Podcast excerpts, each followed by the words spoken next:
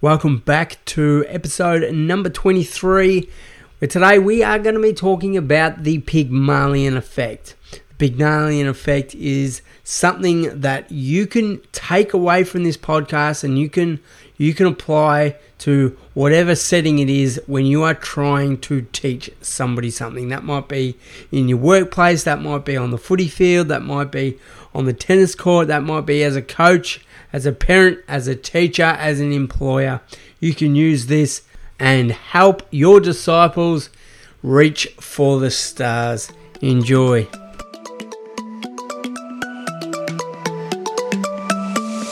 G'day, folks. Welcome to the Crashing into Potential podcast. In this podcast, we're going to be talking about resilience. That is getting back up after you have been knocked down. My name is Scott B. Harris, and I'm the author of the book Crashing into Potential Living with My Injured Brain.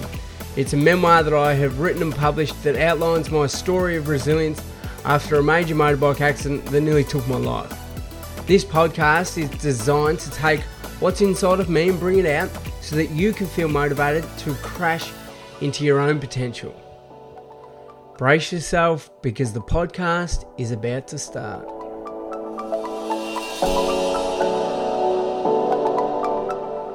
Welcome back to the Crashing into Potential podcast. My name is Scott and I am your host for today. I'm your host. Last week I'll be your host. Host in the next episode. I'm always going to be the host. Might get a guest in here, here and there, but predominantly I am the host. Today we're talking about the Pygmalion effect. The Pygmalion effect is a is all about our expectations of people and what that actually does to their performance. So it'll be it'll be it's a very very interesting uh, interesting topic. And once you understand how this works, you can help your team or help your students or help your your children to perform better at the job that they are doing. So that's what we're that's what we're talking about today. Before I start, I just want to show my gratitude for you taking the time out of your day to listen to what I have to say. You see, time is the most precious resource that we can never get back. So I appreciate you spending your most valuable asset listening to me and listening to what I have to say and listening to me talk down this microphone to myself and enjoy every moment of it. All right, let's get started. Today we're talking about what is called the Pygmalion effect. If you've never heard of heard of this term before, you might have heard of the self fulfilling prophecy. If you've never heard of that before, don't worry, just Google it like I did. So that's what we're talking about today the Pygmalion effect. So, what it is, is the higher your expectations of somebody are, the higher that they will perform.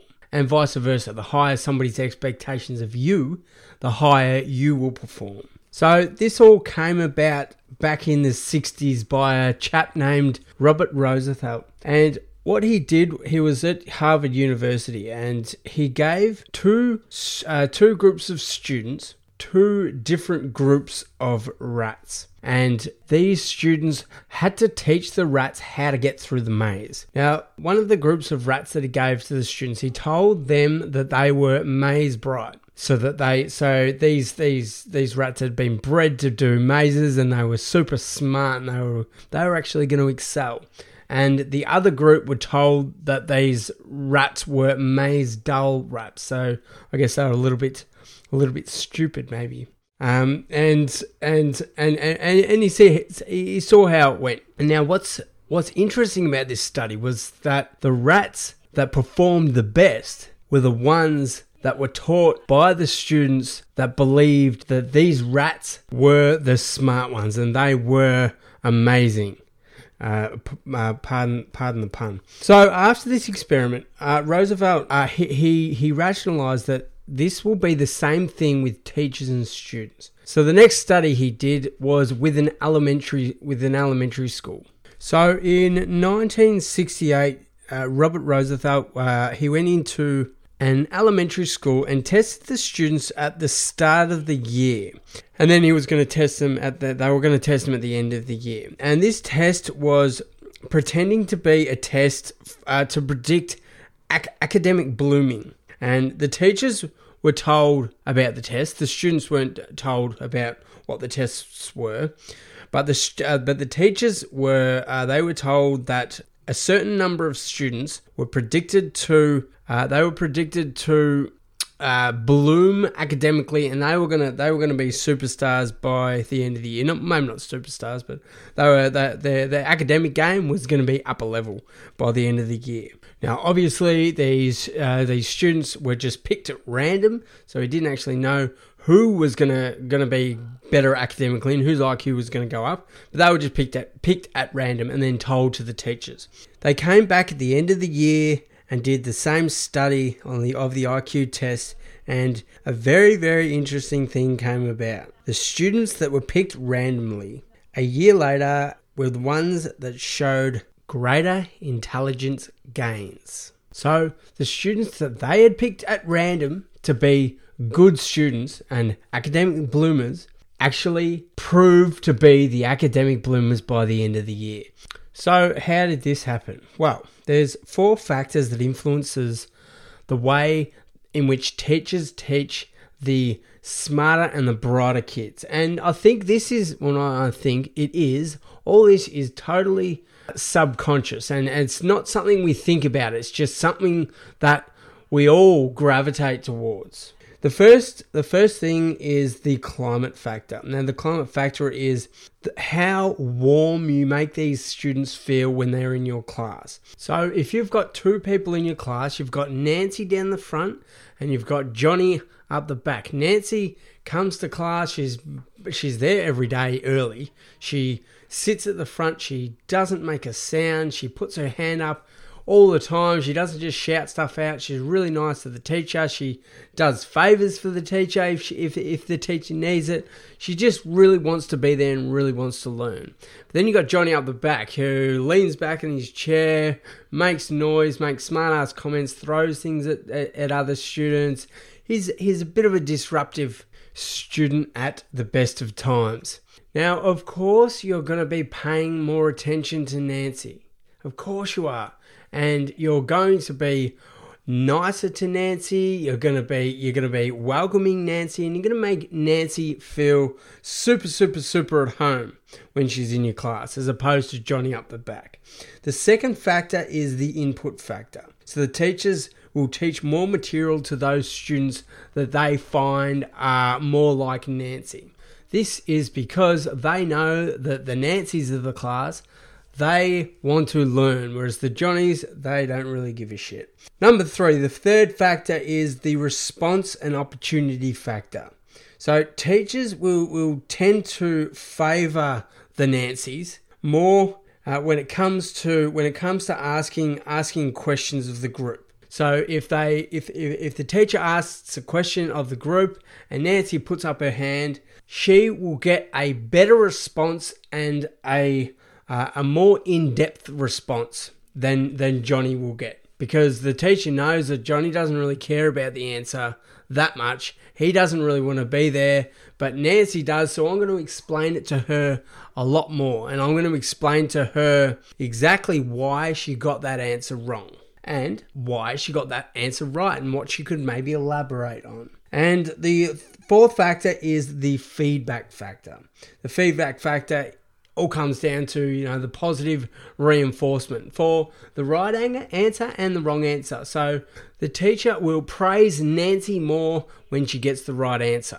So if Nancy Nancy gets the right answer, wow, that's well, well done, Nancy. I knew you would get it. Nancy is the one. You are sitting at the front. You are the best student in the class. High five, Nancy. Boom! I knew you'd get that one. Whereas if Johnny answers the correct answer from, from up the back, it would probably just be, yep, that's it. Well done, Johnny. Good on you, and we'll move on. And if the if the if the student gets the answer answer wrong, they will elaborate more and work with the student to get the right answer. So something like, uh, "No, Nancy, that's actually the wrong answer." But if we were to put this with that, we would then get something else. What would that something else be? You guessed it. Nancy, you are my favourite student. Another gold star for you. Well done. Whereas uh, when, when Johnny answers the wrong question, oh, sorry, answers the question wrong, the teacher may just say something like, uh, no, sorry, Johnny, that was wrong. Does anybody else know the answer to this? Oh, I knew you'd know it, Nancy. You are such a good student. You know what? I think you deserve another gold star. Well done. So, those were the four factors that influence the way a teacher teaches a certain student. Now, that was done, that study was done back in 1968. So, so there have been many, many skeptics sort of over the years uh, about the validity, validity, valid, the validation, no, the, the validity is the word I'm looking for. The validity of of of this this uh, this study, and in 2009 they did the same sort of study on, on in the workplace. And what do you know? They got the got the exact same result they found that employees responded favorably to their boss's expectations. So, the higher expectations the bosses had on the staff, the higher they actually performed. So, any of you out there that uh, that own a business, own a small business, or you're in a corporate job and you're the boss of someone, take this on board and raise your expectations of your workers. But don't raise it in uh, raise it in an un- unrealistic way, raise it and encourage your workers to perform better.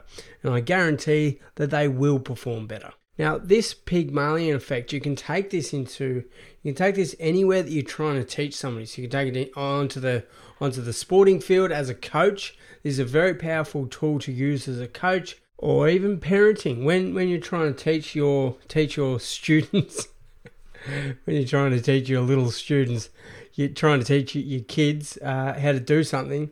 This is a great thing to to try and help encourage them to perform better. Now, this doesn't mean that you have to you have to you have to teach everyone uh, as though they are going to be the next Einstein and they're just going to be a whiz bang whatever it is that you're teaching them. It, it's all just about knowing that all people have the capacity to learn.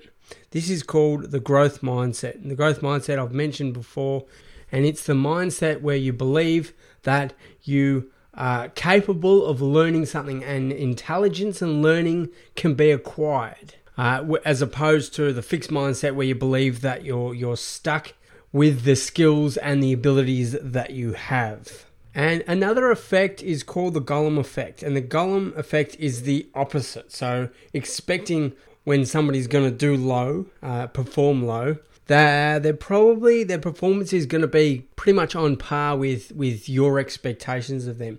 This is big in the disability community. Uh, in society, we, we we basically expect less of uh, of of people with a disability. So our expectations of these people are much lower than than anyone else in society. When, I, when a person with a disability has a low expectation of themselves, naturally our expectations of them are to be much, much lower. So if our expectations are, of them are low and their expectations of them are low, there is a very, very big chance that they are not going to perform anything higher than low. I have seen this time and time again throughout my recovery. People that are in my position that have a brain injury a lot of the time do not they, they don't reach for the stars because the expectations of others on them are not that they're going to reach for the stars so they don't reach for the stars now i've never never verbalized this because i've never studied it but I can see exactly how this would work with, with disabled people. Since the day of my accident, or since the, the moment that I woke up out of my coma, I have always been trying to prove to myself that I am not as da- disabled as I think I am. And this mindset comes from other people's expectations of me. So, other people that are, have expected that my brain injury is so bad that I I don't have uh, I don't have the capacity to do things and to learn things like everyone else does. I have been trying to prove that no, you're wrong. I do have the capacity. It's going to take me longer. It's going to take me a lot more effort, but I do have the capacity to learn whatever it is that I need to learn. But uh, I guess over the years, there there there have definitely been moments when uh, when I've bought and I've actually bought into when I bought bought into this this idea of people that people have of me.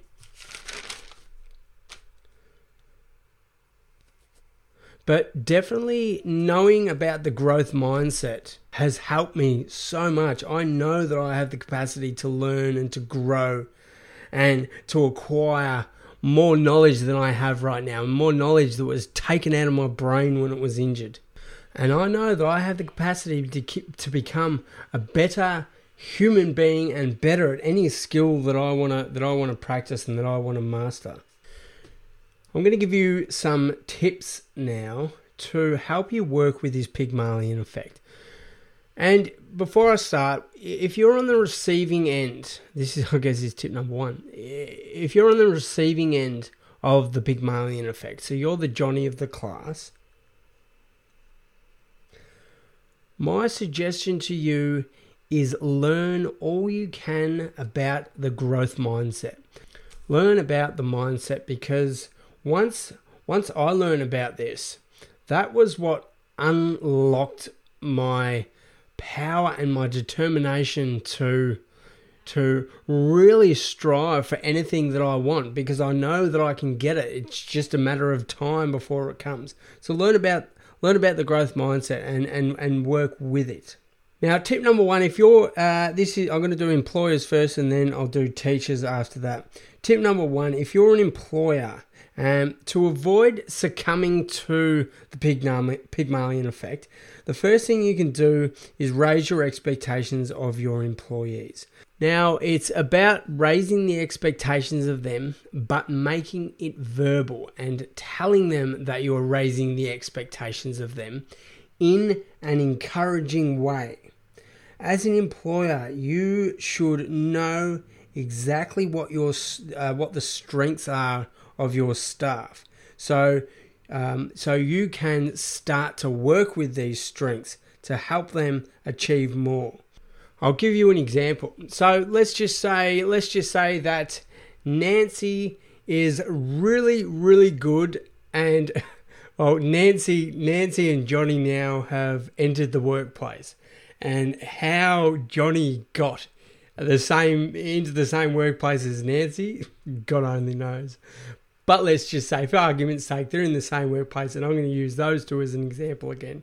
And they actually have the same job. So let's say that Nancy is really organized and she's really good at spreadsheets and really good on the computer. She she can touch type absolutely phenomenally. So all the Word documents she types out, she just loves all that. On the other hand, Johnny, Johnny is really bad at organizing things. He doesn't really know how to work uh, work a spreadsheet that well. He knows how to, but he's not that good at it. Uh, he's not that good at typing. Uh, but he's really, really good with his hands, and he can make, he can do amazing things when he when he actually when he when he actually uses his hands to make things. So you're not going to give all of the spreadsheets to Johnny and all of the hands-on work to Nancy because that is not working with their strengths. Instead, of course, you're going to give all of the all of the hands-on stuff to Johnny because you know he's going to do well at that, and Nancy's going to get those get those spreadsheets done on time, in order. Everything will be on your desk Monday morning at 8 a.m. on the dot. So that's number one. Raise your expectations and work with their strengths. Number two is that when you are in a group discussion, you need to give everyone the opportunity to talk and to respond and to partake in the discussion. So I guess this is about making it warm and not um, not dismissing anybody's answers for anything because as soon as you dismiss something from someone, they are definitely not going to answer the question the next time round. And a lot of a lot of the time that people don't want to put up their hand or don't want to speak out aloud in anticipation that they're going to get the question wrong and they don't want to they, they don't want to look stupid and don't want to be embarrassed. And the fourth tip that I've got for you is to give positive reinforcing feedback. So, to any questions, don't just answer yes, that's right, or no, that's wrong. Give them more of a, an elaboration of their of their answer and, and give them actual feedback on what things that they can change. So that's in the workplace. Now, as a teacher, it's much the same. The first thing you can do is create a safe place for students to answer any questions that they might have the answer to. So, a place where students feel comfortable when they walk in the door and they, they can feel comfortable p- to put up their hands and, and, and, and answer any question that you have of them. Tip number two is put as much energy into Johnny up the back as you do to Nancy that's down the front. Because remember, everybody has the capacity to learn. It's all about the growth mindset and having a growth mindset and adopting a growth mindset.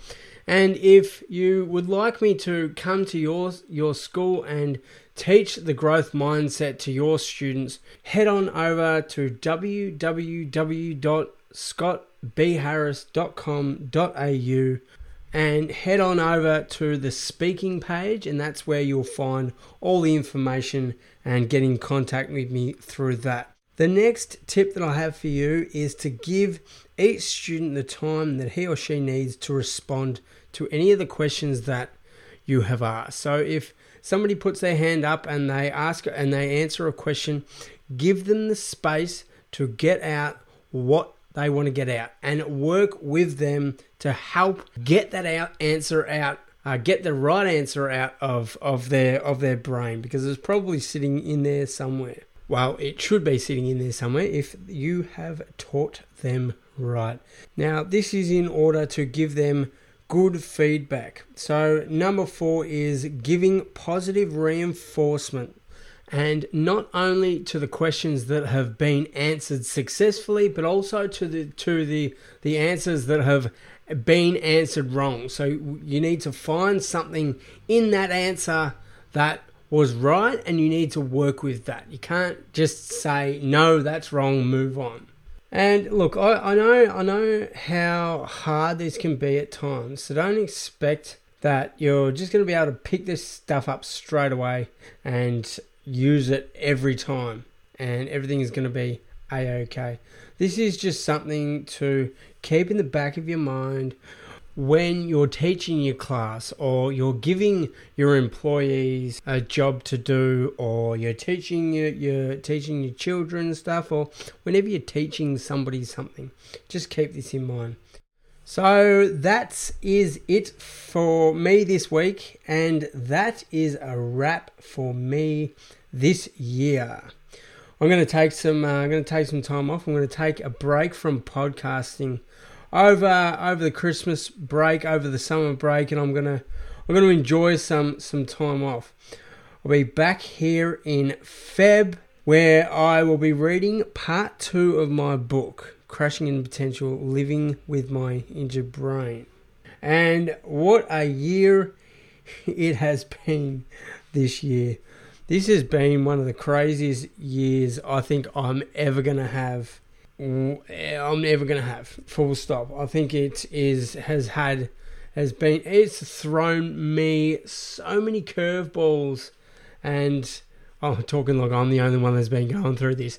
It's thrown me a few curveballs, but I I guarantee it has thrown thrown other people so many more curveballs than it has of me. And I just take literally I've got to take my hat off to all of the teachers and all of the students that have done an absolute amazing job this year. And the year 12s this year, I mean, boy, what a challenge that would have been. And congratulations if you made it all the way through because you now this has prepared you 100% for the workplace. Because you know this is exactly like the workplace. You just get thrown curveball after curveball and uh, you just basically have to pick it up and run with it. So well done to to all the people that have done such an amazing job in our education system this year now i can't thank all my listeners enough so to you guys uh, for the support that you've given me over this year. We've we've we, we launched our VCAL program uh, in schools at the start of the year, and we've doubled our expected yearly sales goal. Uh, so we are super super super happy and super excited to bring you crashing into potential, and we are excited for next year. If you would like to inquire more about the program Crashing into Potential, head on over to my website www.scottbharris.com.au forward slash VCAL and you can find out all the information you want about Crashing into Potential, the VCAL program. From the team here at Crashing into Potential, have a Merry, Merry Christmas and a Happy New Year. I hope you have a safe time, and we really do hope that you're going to be refreshed next year and come back and kick some major ass. Uh, no, I'm wrong. I'm lying. There's actually no, there's no team here. It's just me. I'm standing up here with the microphone, talking to myself, laughing at myself. Uh, kind of, kind of. A, it's actually a very, very hard thing to do. Is to say things that you find funny. Uh, I'm actually always trying to. Uh, I'm trying to find things that I can say that will make myself laugh. So hopefully you can laugh too and have some fun. But from me, stay safe and I will see you in the new year. All right, that's it. I'm out. See ya. So that's it for today. If you liked what you heard, hit the subscribe button so you do not miss an episode. Better still, hit the subscribe button and leave a review. See you in the next episode.